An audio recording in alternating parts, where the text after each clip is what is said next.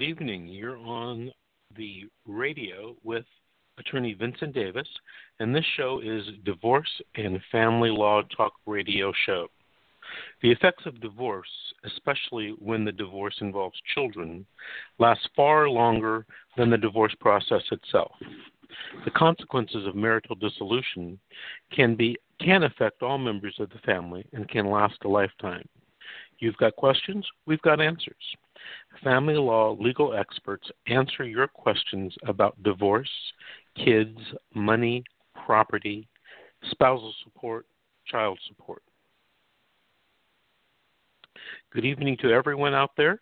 If you want to call in and ask us a question or share a story with us, you can call in by calling 646 668 8791.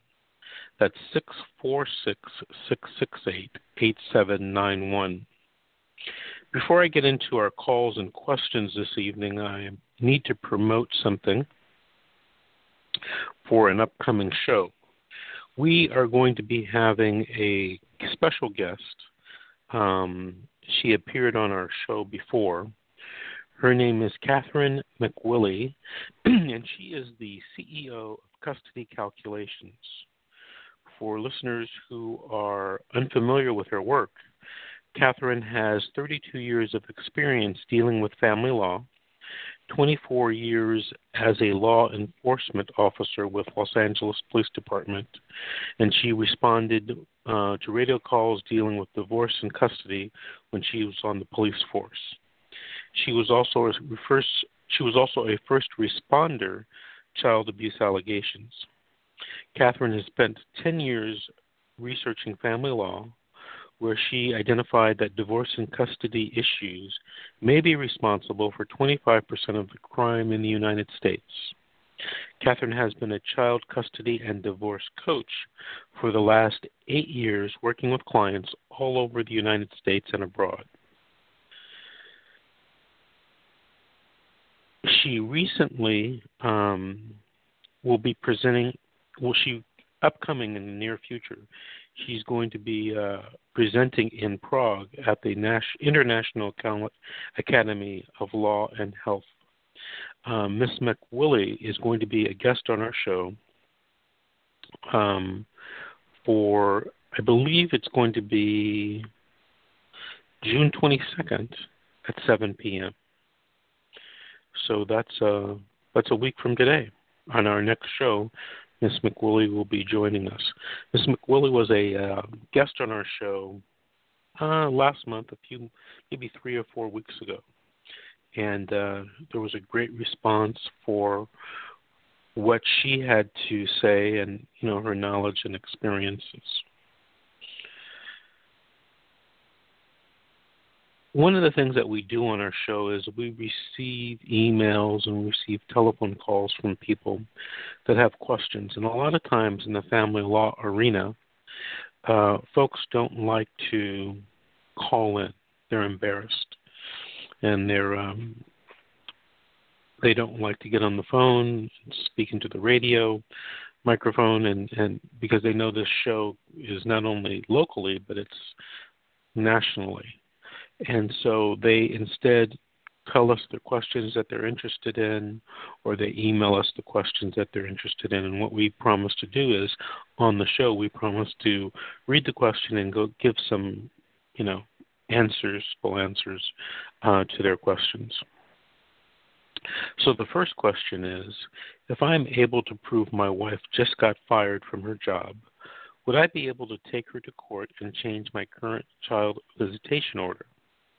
Right now, she has full custody of our two boys, and I want to have some visitation rights. The answer is you can take your wife to court to get visitation of your children, of your two boys, at any time. You don't have to wait, um, or there's nothing magic about her being fired. Now, I thought you were going to ask me a question also about child support, but you didn't. So I limited this answer to custody, child custody, and visitation. one of the main factors the court is supposed to examine in custody and visitation cases is what is in the best interest of the child. And in this case, there are two children, so what's in the best interest for the boys? Now, interestingly enough, what's good for one of the children may be different from what's good or good for the other child. So, in a few cases in recent years, I've seen visitation schedules that were different for the children involved. And it depends on the age and the complexity of the relationships among the parties and among the family members. But there is a possibility that there can be a separate schedule for one or more children. So, in this particular case, what you would want to do, sir, is you would want to um, prepare what's called a request for order, otherwise known as an RFO, to modify custody and visitation. In that request for order, you will tell the judge what the current plan has been, or the current custody and visitation arrangements have been, and you will tell the judge what you would like it to be. Then, in a declaration under penalty of perjury, you will tell a story about why it would be in the best interests of the child or of the children to have more or different visitation with you or different custody. So in your question you didn't let me know, you know, how much visitation you get if any currently, but you would also want the you would, in your paperwork you'd want to let the judge know how much time you want with the children and and and a good thing to do in a request for order is to propose a schedule for the children to have visitation with you. So if they're 100% of the time with the mother and she doesn't let you see the children, maybe you want 50% of the time with the children each week. And if you want 50% of the time, the good thing is to go ahead and propose a visitation schedule.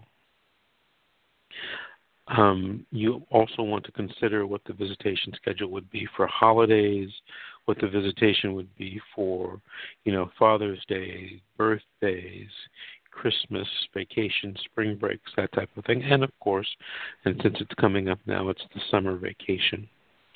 Um, there are, I won't say a lot, but I see this frequently.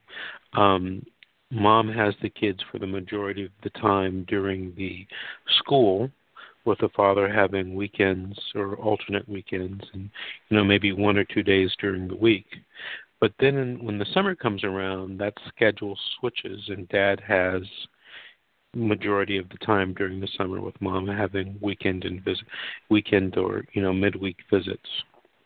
So all you have to do, sir, is file that RFO, have it prepared properly with admissible evidence, and um, have it served on your um I don't know you mentioned her as your wife, but your wife or your ex-wife, and you you know you'll be able to schedule a date with the court, and you will go to court and you will uh, see a judge, and the judge will make the decision. Now, in California, in most counties, uh, there is a requirement that you go to mediation. And when you go to mediation, you usually meet with a court mediator, someone uh, employed by the court, and you speak to that mediator, and that mediator tries to come up with a settlement uh, for the custody and visitation arrangements. Uh, and that settlement is so that um, you don't have to go see the judge, and the judge doesn't have to determine what the custody and visitation is going to be.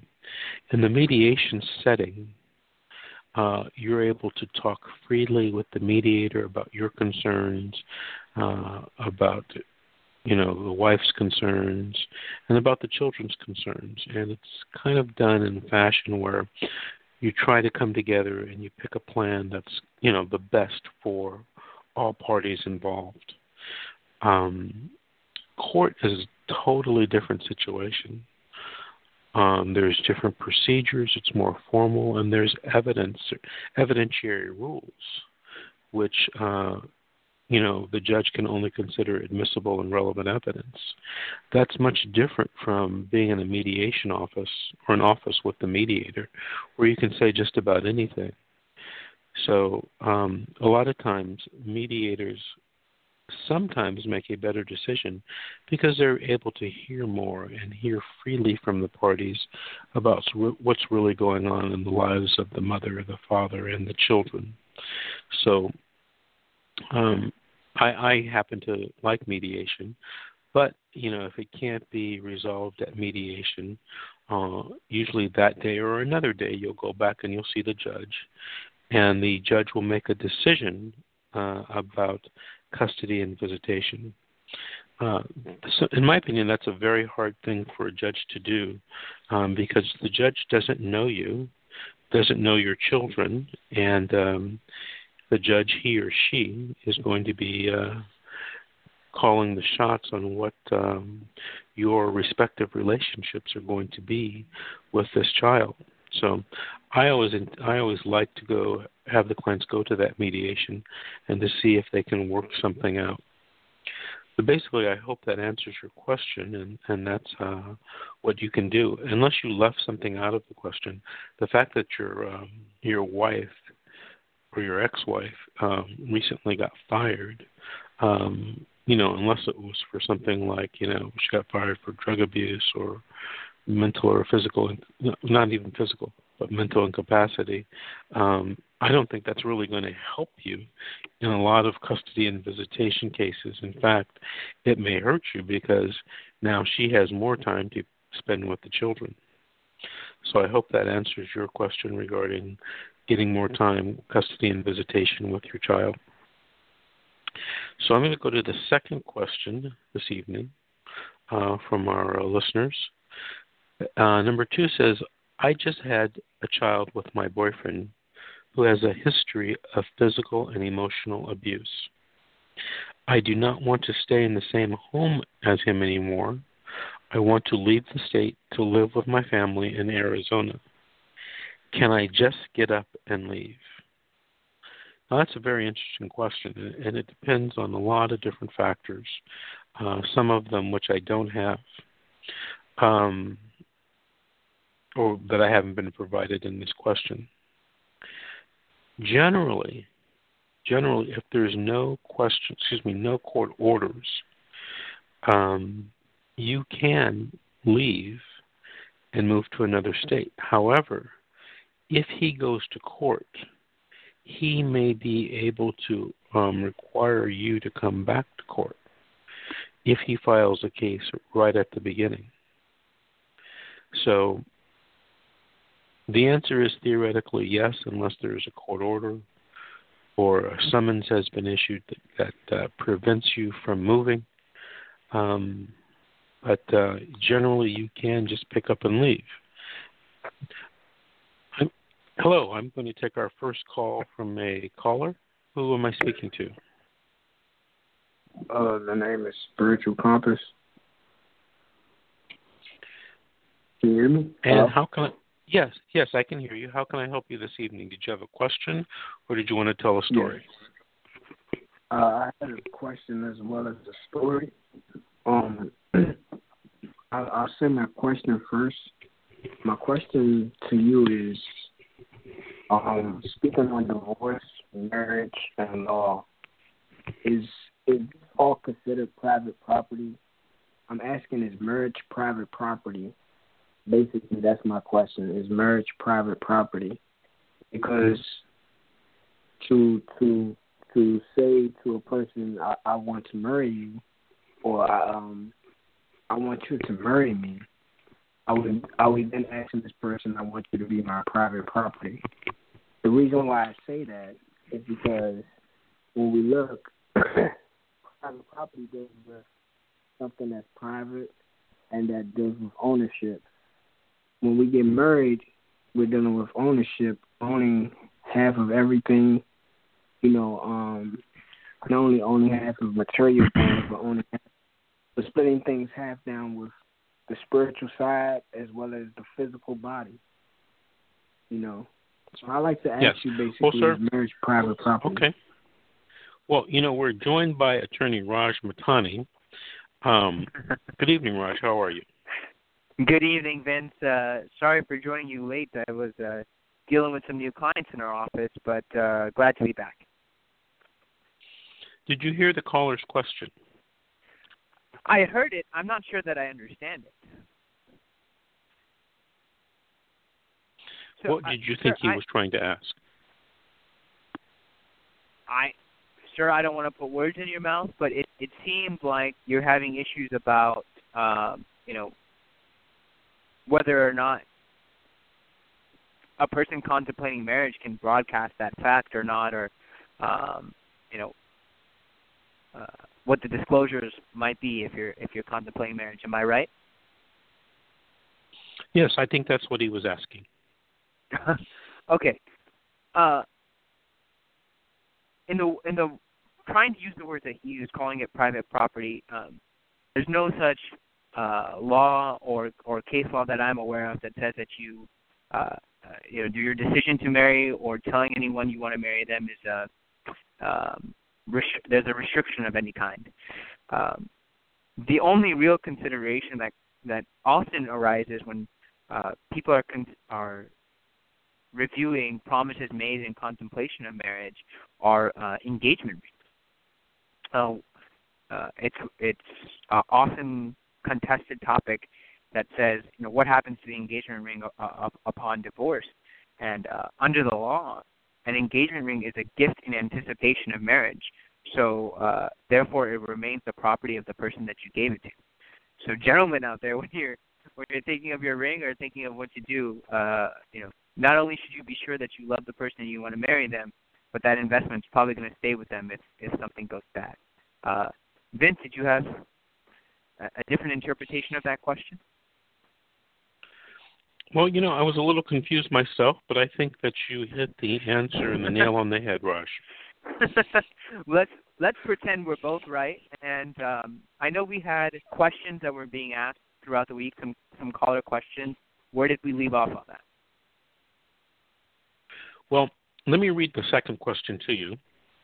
Sure. And uh, I answered it, but you might have a different answer. Sure. It says, I just had a child with my boyfriend who has a history of physical and emotional abuse. I do not want to stay in the same home as him anymore. I want to leave the state to live with my family in Arizona. Can I just pick up and leave? What do you think, Raj? My initial answer uh, would be yes. Um, absent a court order or uh, juvenile order preventing you from leaving the state, uh, you know, uh, uh, America is a free country and you can you can go where you want, especially if you have uh, substantial fears about your personal safety. Uh, you know, it creates a, a, a big host of issues as to what would happen if they initiated a case and fought for custody and those kinds of things. But uh, if you're worried about your personal safety, I would first consider uh, maybe getting a, a domestic violence restraining order. Uh, and then the second thing is that you know you have a a parent has a responsibility and a priority to protect themselves and their children. So uh, if she's seriously worried about her safety and that of her child, um, absent a court order to the contrary, I would say she can go. What were what was your answer? That was my answer as well. You know, sometimes I pretend like I'm a family lawyer, and other times I actually am a family lawyer. All right, let's move to the next question, Raj. Sure. I allowed my two boys to visit their mother and stepfather in Washington. I put my boys on the plane with a round trip ticket. I have found out from the airline that their flight home has been canceled by their mother. What can I do next that will not be used against me in court? This is an interesting question, Vince, and we, we get it quite a bit. Um, you know, with the way that the job market here is here is in California, a lot of people end up moving to a different state, and it creates custody issues that need to be resolved. Uh, often what courts will do when parents live in different states is they is they do exactly what this what this client did here. Um, is to make sure that there was a round trip ticket booked, that an itinerary is coordinated, and that all um, travel plans are understood between both of the parties. Um, if one party cancels that order, uh, what you can do is you can go to court and ask for a uh, uh, uh district attorney or police pickup for child abduction. Uh, and you can go to the court, get a court order. All uh, 50 states in the United States are governed by what's called the UCCJEA that would enforce these orders. If it's an international uh, pickup, any country that belongs to the Hague Convention will enforce such a court order. So uh, I don't think that this client needs to be concerned about uh, being, it being used against them in court. Um, if the child was sent to a place and not properly returned per the court order or per the agreement, um, he should go in right way right away. And I would even encourage ex parte and uh, you know make sure that the children are rightfully returned to his custody. Raj, explain to us what you meant by ex parte.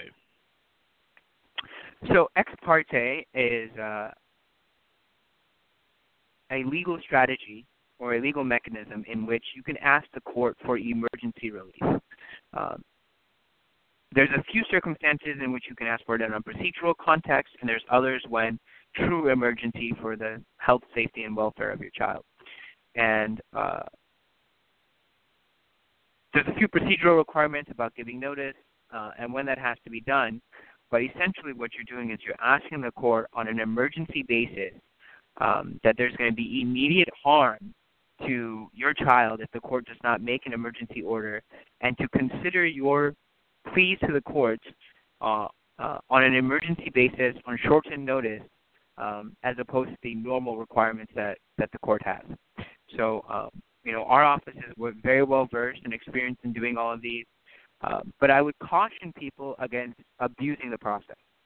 Um, you know, sometimes when you're always in court crying after every issue, judges kind of get tired of you. So you really want to make sure that when you're going in, as is the case here, where the children are in another state um, in opposition to to a, a parenting agreement, uh, when there's a true emergency, or as they like to say, blood on the ground, you want to go in, ask for immediate relief, and uh, you know, get a court order that protects you know your interests and the safety. What's your feeling about judges uh, granting orders and doing things on an ex parte basis?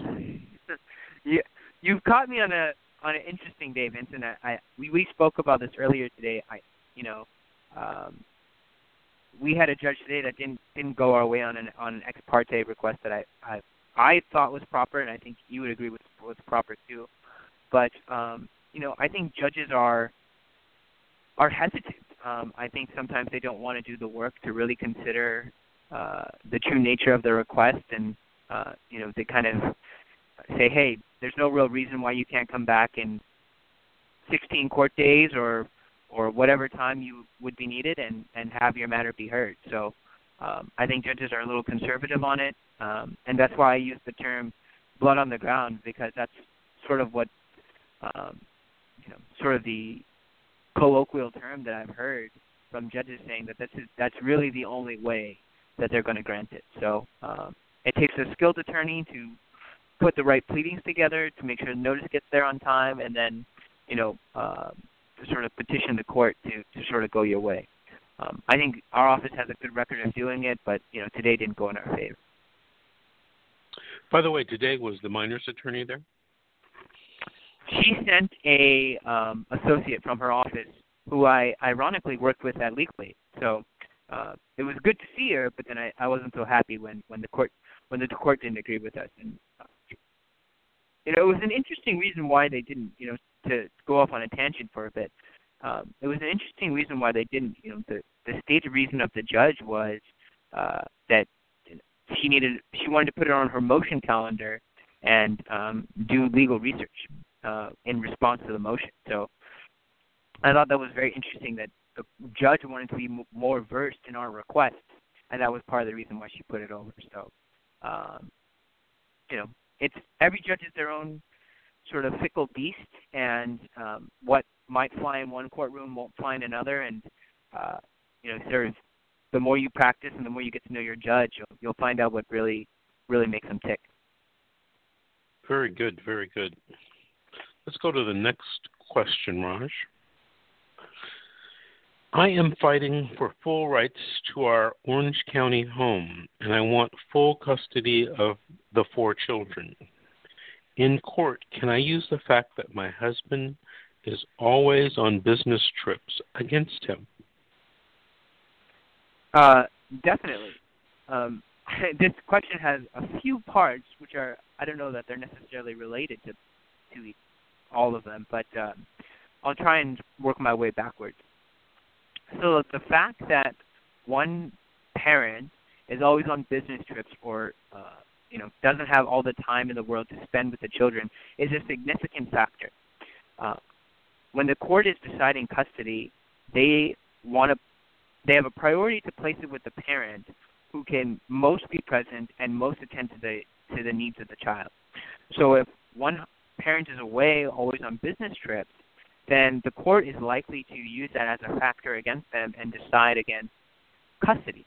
Um, but there may be other ways that the court could even it out as well. So, for instance, if this husband is always on business trips, but there's a slow season when he's not, then the court could increase his time in that period. But uh, it's definitely a factor that the person advocating for primary custody should relate to the court and use to their own advantage.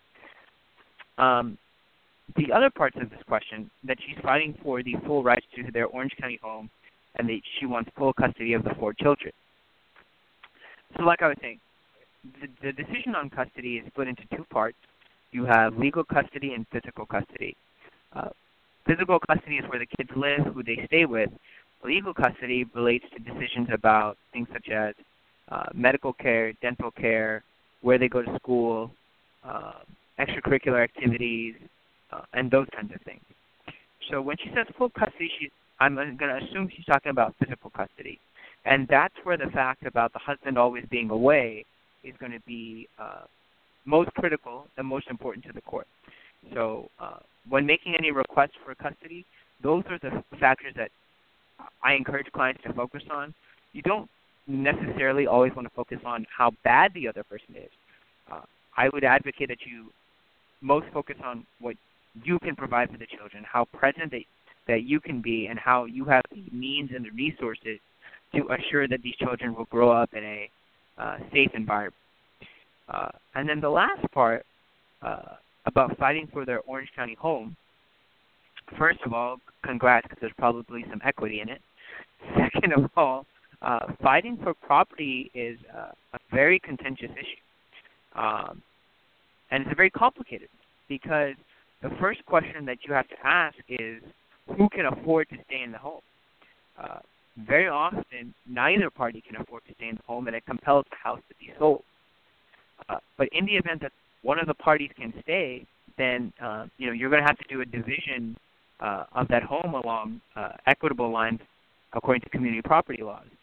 And if that's the case, it's probably going to involve one person buying out the other, uh, and that opens up a whole Pandora's box about refinancing the home, getting one off the deed, uh, finding uh, the cash to pay off the other person. So, uh, you know, this is a, a really complicated case, um, one that I think would probably be best handled by an attorney. And so, um, if this client is or this person is listening tonight, I would uh, strongly encourage them to call our office and, and see if we can help them out, because um, each of these issues has their own uh, ups and downs and um, sort of nuances that would need to be properly litigated before the court. Very good. I, I think you gave an excellent answer to that question and had it had many moving parts to it. The next question, Raj, is how long does a divorce take in California? I was married in four other countries.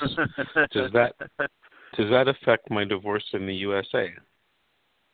I'm really hoping she she wasn't married, or whomever this person is, wasn't married to four other people in four different countries. But uh, you know, fifth time could be the charm.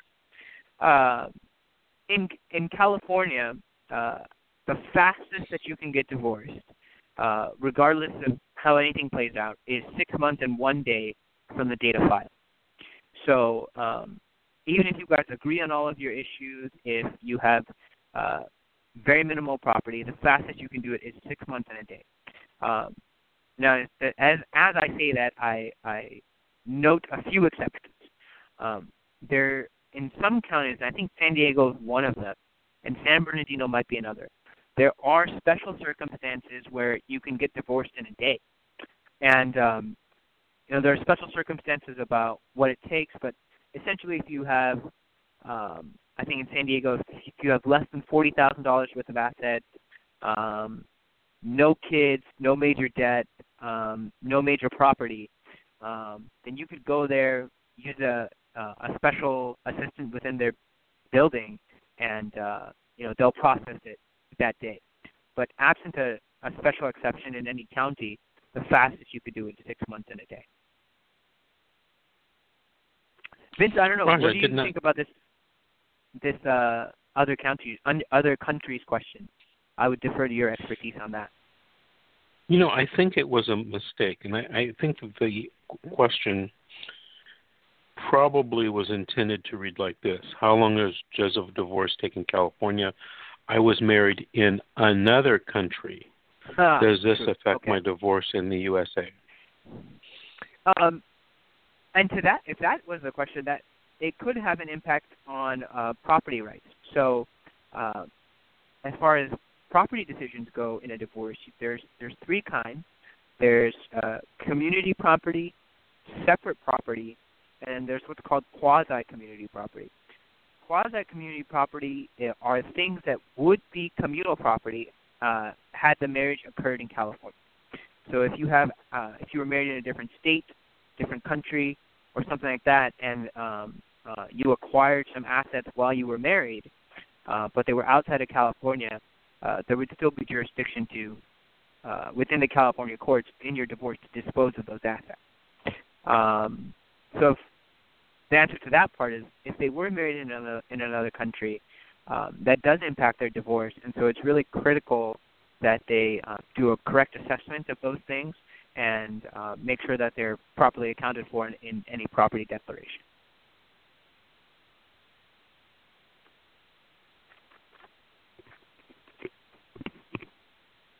Hello. Very good. Have you had many?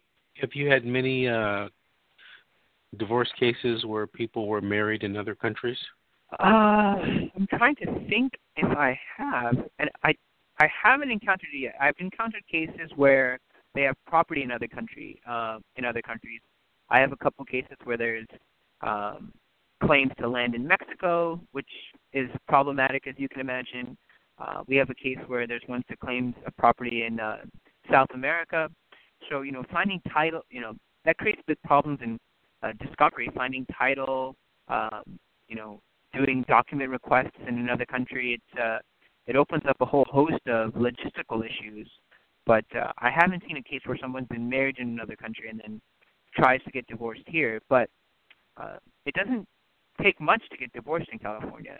Um, as I believe the requirements are as long as you've been a resident of the state for six months and a resident of the county in which you choose to file for at least three months, you can file your divorce in California. So, um, despite where you're married, uh, you can still execute your divorce here. Very good, Raj. I'm going to take another call from our audience, area code sure. 619, uh, ending in 24. Good evening. You're on with attorney Vincent Davis and Raj Matani. Uh, who am I speaking to? Hello? Hello? Yes. Can you hear me? Good evening. I can hear you loud and clear. Okay, I'm just making sure that you were talking to me. Um, my name is Ty, and I was calling. Um, I've got a CPS case going on, and I really don't know because I didn't hear the beginning of your show what exactly uh, I'm supposed to say at this point, to be honest. Okay, Ty. Well, if you have a CPS case, I'll take your question. Our CPS radio shows on Saturday mornings at 8 a.m. to 9 a.m. Tonight is our divorce and family law talk radio show, but I'll go ahead and take your question. Just ask your question or tell your story, and uh, you know maybe I can give you some information. Well, that'd be wonderful. Um, honestly, my my fiance and I we split up around February, the day before Valentine's Day. Actually, she was pregnant, and subsequently, after the, we split up, she tested dirty um, for a controlled substance, I guess. The next four um, doctor visits. The, my son, when he was born at the hospital, they, her and he both tested positive. The social worker allowed her to leave with him, and she did not put anybody on the birth certificate at this point. Um, my son left with his mother.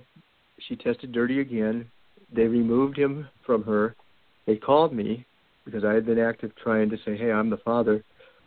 They called me and said they were going to be bringing him to me, even though I was just an alleged father. The social worker who let her leave the hospital and made this phone call, I guess this was her first case. This, my son did not get brought to me. He was brought to foster care. The next morning we had a hearing where they were going to determine jurisdiction or a juris hearing or such. Um, or that might have just been the initial thing. Um, at that point, they set a juris hearing and they ordered me to do a drug test, and they asked me to do a, a DNA test as well, which I did. It was ordered to be done on the 10th of May for me and as well as for my son. I did mine on the 10th. They did not do my son's until the 24th of um, or actually the 25th of May. The court next court date was the 26th, so the results weren't in. So he stayed with CPS or with the foster care. I was still just an alleged father, even though I was allowed to supervise visits a week. Um, as we progressed through this, the next um, court date was this past ninth. Uh, I called them the seventh. They still had no results. They said that they had sent things out to my family uh, about possible relative placement. My sister in Chicago received something, and my ex-wife received something. The other names on the papers are people I've never heard of. I don't know why they would send them these things. I mean, I called and tried to talk about this, including with my own attorney, because I believe that the mother, um, I, she knew the child was mine. She was upset with me. She was mad, and she tried to put the using on me as well. Um, all to alienate me from my son. They seem to be buying into this. As, as a, I'm going to get sidetracked. I don't want to do that. But, anyways, on the on the on the ninth, or this this this last date, um, I found out at 8:20 in the morning that he was in fact my son. The markers came back 99.99% sure, and at that point, I wasn't offered my son still. They said at that point um, there was a detriment to my son to come be with me or my family at this point because last year in May, um, we were approached, my fiance and I were approached in a parking lot. There were um, brass knuckles in the trunk of my car. That was a car that was registered to me.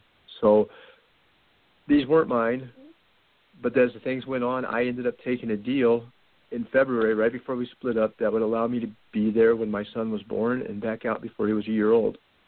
Now with everything that's happening, they're saying that um that because we're not together that that there's only a six month window when it comes to, to infants, and I'm not falling into that window. And rather than to place him with my family, that they, which most of them are out of state, that they would rather him be in foster care to allow reunification for the mom. And I'm not the one that did anything. And I, I mean, I, I, I obviously I made it. I had a mistake. I, I I'm going to go into local custody, but but I don't know what my what I can do at this point. I I I've called him. I I've pled with him. I've never had a CPS involvement in my life. I have three other children. They're grown. I'm 49. I have three daughters. They're all grown. I've never had any issues. I've never had any problems with my kids, and this is my little boy, and I just don't know what to do, sir. That's where I'm at. Well, let me ask you a couple questions. When is your next court date? They set the next one out for a settlement conference for Ju- uh, July 11th, and I'm supposed to turn myself into custody before then. I'm going to be appealing. I don't know what else to do. I was going to file a motion to try and uh, have a modification of sentencing after plea. I've heard there's such a thing. I don't really want to withdraw my plea because I don't want to risk prison and uh, and lose him altogether. But to be honest with you, I wouldn't mind going to prison rather than not have my son. Um, where is your case in San Diego? What courthouse? El Cajon.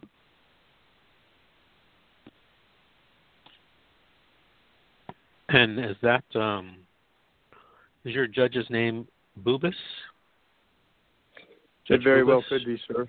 It very well could be. I, I, they're very I'm not their favorite person in there for some reason. He he's been fine with me, but everyone else seems to really. I, I don't know. I, I I guess you know I'm just.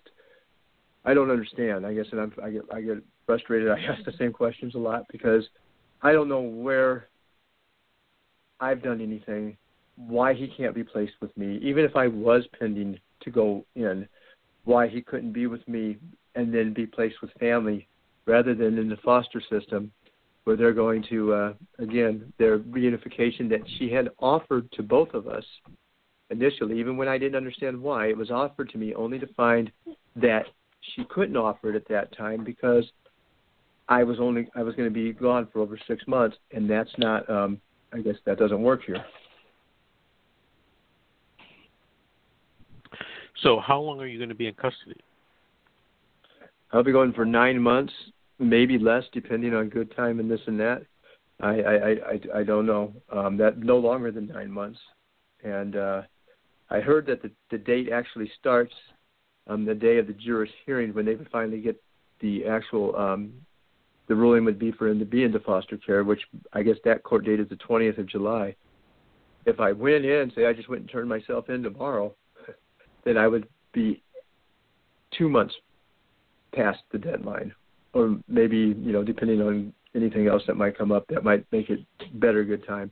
I, have, I have a history. I do. Um, I've been in trouble before, but I haven't had a drug charge or anything since 2007. I did Prop 36 uh, 2009, I, I, I went to um, work at a. I, I, I was released, I should say, and I went to to a work at a nonprofit.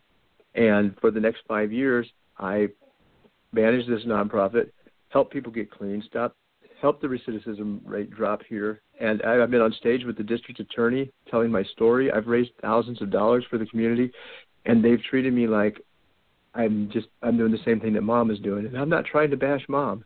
I'm just saying that I didn't do this. I wasn't the one that was, you know. Well, what's your first name? Ty. I'm sorry. It's Ty. T Y. T Y. Ty, get a pencil and paper because I'm going to give you some information. I will. Thank you, sir. Hold on a second. Okay. Find it first. And that's pin detached, whatever that is. Oh. Okay.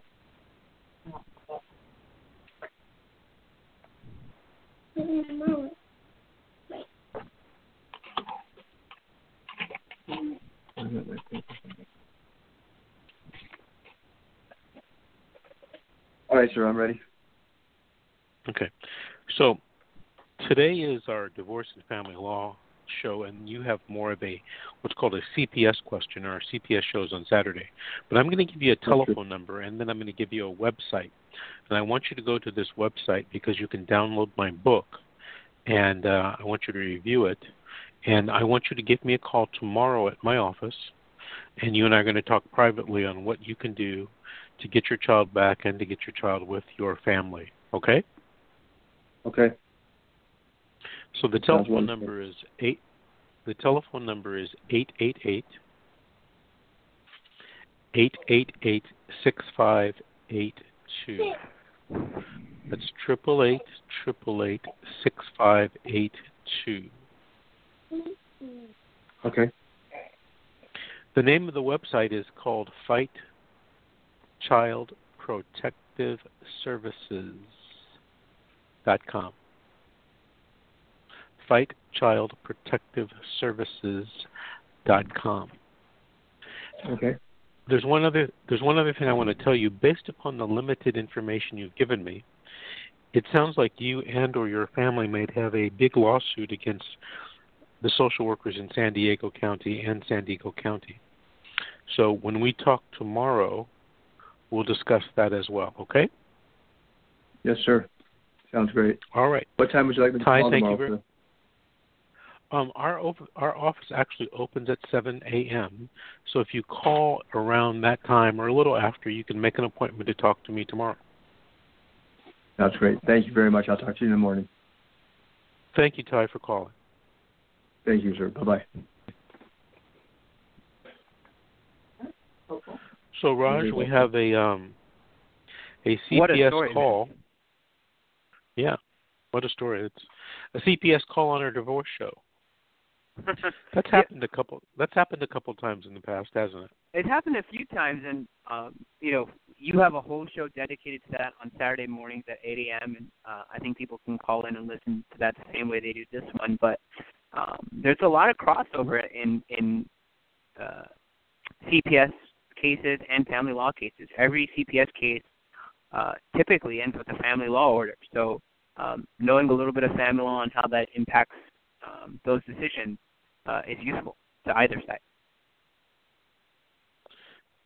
You're absolutely right, Raj. And we're running out of time this evening, so let me go to our next question, okay? Sure.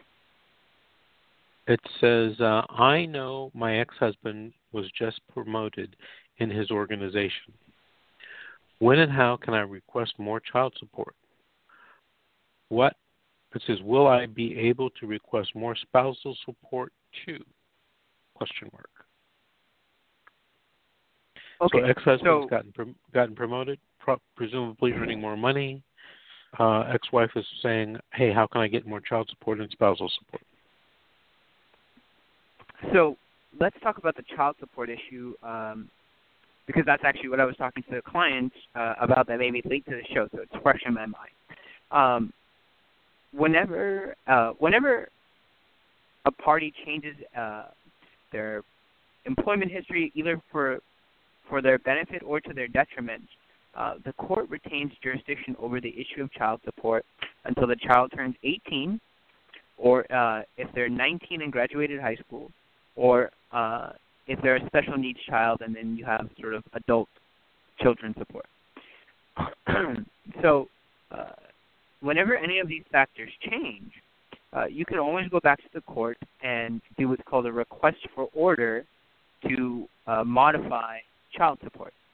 And what you would do there is uh, explain what's changed and uh, you know why you believe you should get more support. And what this allows you to do, it allows you to conduct discovery to find out how much they're making, and it compels the other side to complete what's called an income and expense declaration and overtly tell you what they're making and bring to court their pay stubs along with any uh, loan applications or tax returns that they may have filed since, since you separated. So uh, if you know your spouse is making more money, um, 100% go back to court and uh, file that modification. There's also the scenario when it comes to child support that the Department of Child Support Services may be enforcing. If that's the case, then what I would encourage is to call the department. Um, they have staff attorneys who do this all day and night. Call the department and say, "Hey, I know he's making more money. I would like to file for a modification." Um, they will generate the paperwork, get a court hearing, and also compel the other side to bring this information forward. By the same token, if you are paying some child support and you have now lost your job, or uh, your hours have been reduced, or you're changing careers and going back to school, or something like that, some factor has changed, you also have the right to go back to court and reduce your child support. So um, the mo- it's critical that whenever factors change, you apprise the court of those factors and make sure you're not paying more or less than you need to. Um, and the date that you file is very critical. It's uh, essential that you go to court as soon as possible because of a concept called retroactivity. Uh, the court has the authority when they make a change in, in support to make those changes retroactive to the, as early as the date of filing. So let's say, for instance, um, uh, in this case where the husband is making more money, it may take this client some time to find out exactly what the new funds are or get an order that changes the support to a higher figure. But by filing immediately, they can uh, assure that uh, the new orders apply as far back as the filing date, so that you know the children receive the benefit of this new income as much as possible. Uh, to the second part of that, that question, will I be able to request more spousal support too? The answer is also yes. Uh, unless the court has changed jurisdiction or terminate jurisdiction with regard to spousal support, uh, you will always have the ability to change that. Uh, the unique thing about spousal support, however, is that uh, it's subject to what's called the 4320 factors, Family Code 4320. Uh, these are uh, a list of about 11 factors that the court takes in uh, regarding, you know, what's your old income, what's your new income, what was the standard of living during the marriage, what's the party standard of living now, how are they able to support themselves, so on and so forth. So, uh, you know, whenever there's a change in any of these factors, you can 100% go back to court and ask for a change. Um, spousal support is a little trickier and a little harder to modify, but uh, child support um, is one of the most common requests um, and has many mechanisms by which it can be changed. So, um, to the effect that you you found this information out, um, you can contact our office and we can help you uh, do this. We, I do both hearings with DCSS and uh, request for orders. So, uh, if there's a change that's that's being sought, uh, we know how to get that information and, and can make that request.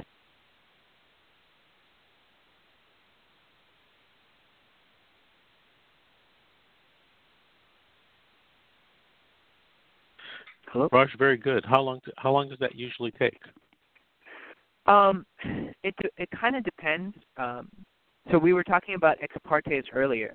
Um, if if your children have an immediate need for this money or something like that, it it could be a reason to go in ex parte.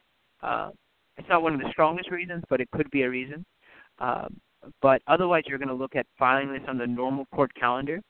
Uh, according to the court of, Code of Civil Procedure, the earliest you can file something is uh, 16 court days.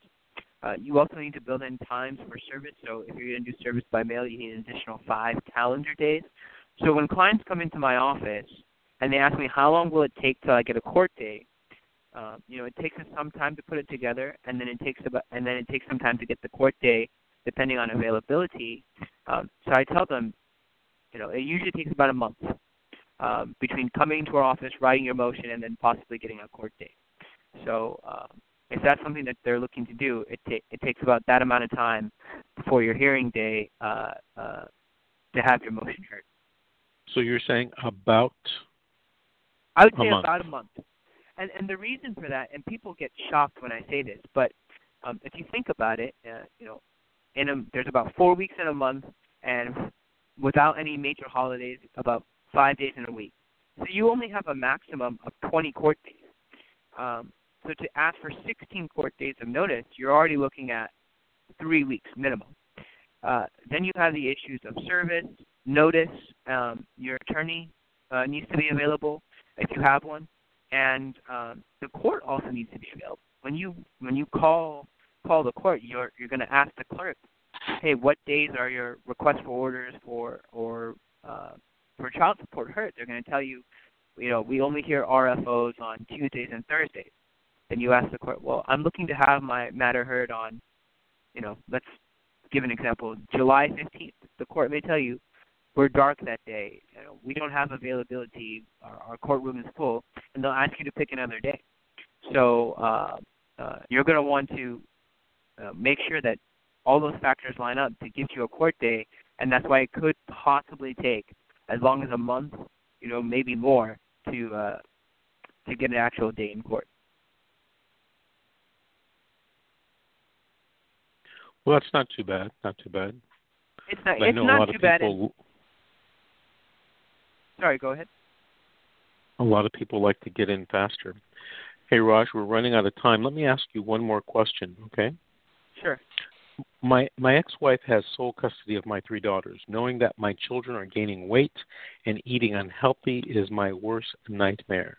Is there some type of way I can go to court and request that my ex feeds our children better? What can I do? Definitely. Um, you I would first encourage you to see if you can find a way to work this out with her and see if there's uh, a, a mode by which you can help regulate their diet. Curious to know if you have any visitation time, um, and you can modify their diet that way. But if you're finding out that she's not willing to work with you, that um, she's feeding the kids unhealthily, and and there's demonstrable evidence um, of this impacting them, uh, then you can 100% go to court. The court entrusts the person, especially with sole custody, entrusts the person with primary custody to be the one who's best able to look at the health, safety, and welfare of children.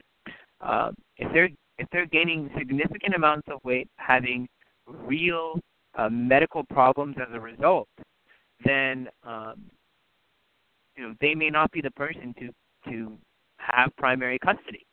Um, and for all we know, this mother could be doing the best she can, and maybe she just can't can't manage with with the amount of children. Uh, uh, and the court needs to hear that. So uh, there is a way that you can go to. There's a way that you can acknowledge uh, these changes and ask for a change. So uh, this mechanism would be the same as all the others that we've talked about. You file a request for order. It's called a FL 300. You check the box saying modification. Uh, check the uh, attachments for child custody, child visitation, uh, and maybe even legal custody in this case, and request that the transfer be put over to you or that the children be in your care more time so that you can make sure their diet is appropriate. Um, but I would caution you against making this request on a fear that they're eating McDonald's one time a week. You've got to have some real concern and real demonstrable evidence uh, that the kids are really being impacted. Because if you go in there with a uh, half-baked or uh, faulty motion, it's not going to bode well for you. So, um, you know, you know Raj, you said something. You, you said something very important there, and I just want you to explain to the uh, listeners. You said you need to have real demonstrative evidence. Tell us what that is. So it's what anytime that you present a motion, you're going to attach a declaration saying the reasons why you think the change should be made.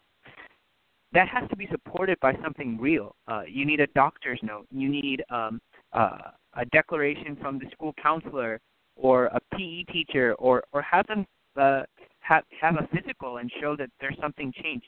You can't just claim that the kids are being impacted. You need, uh, you know, something in hand uh, that can also be admitted to the court to show that your concerns are legitimate and not just the uh, you know fanciful notions because you're trying to bring the other other party back into court and try and win custody. So you you got to have something that substantiates independently substantiates your claims in order to, I think, have a legitimate chance of winning.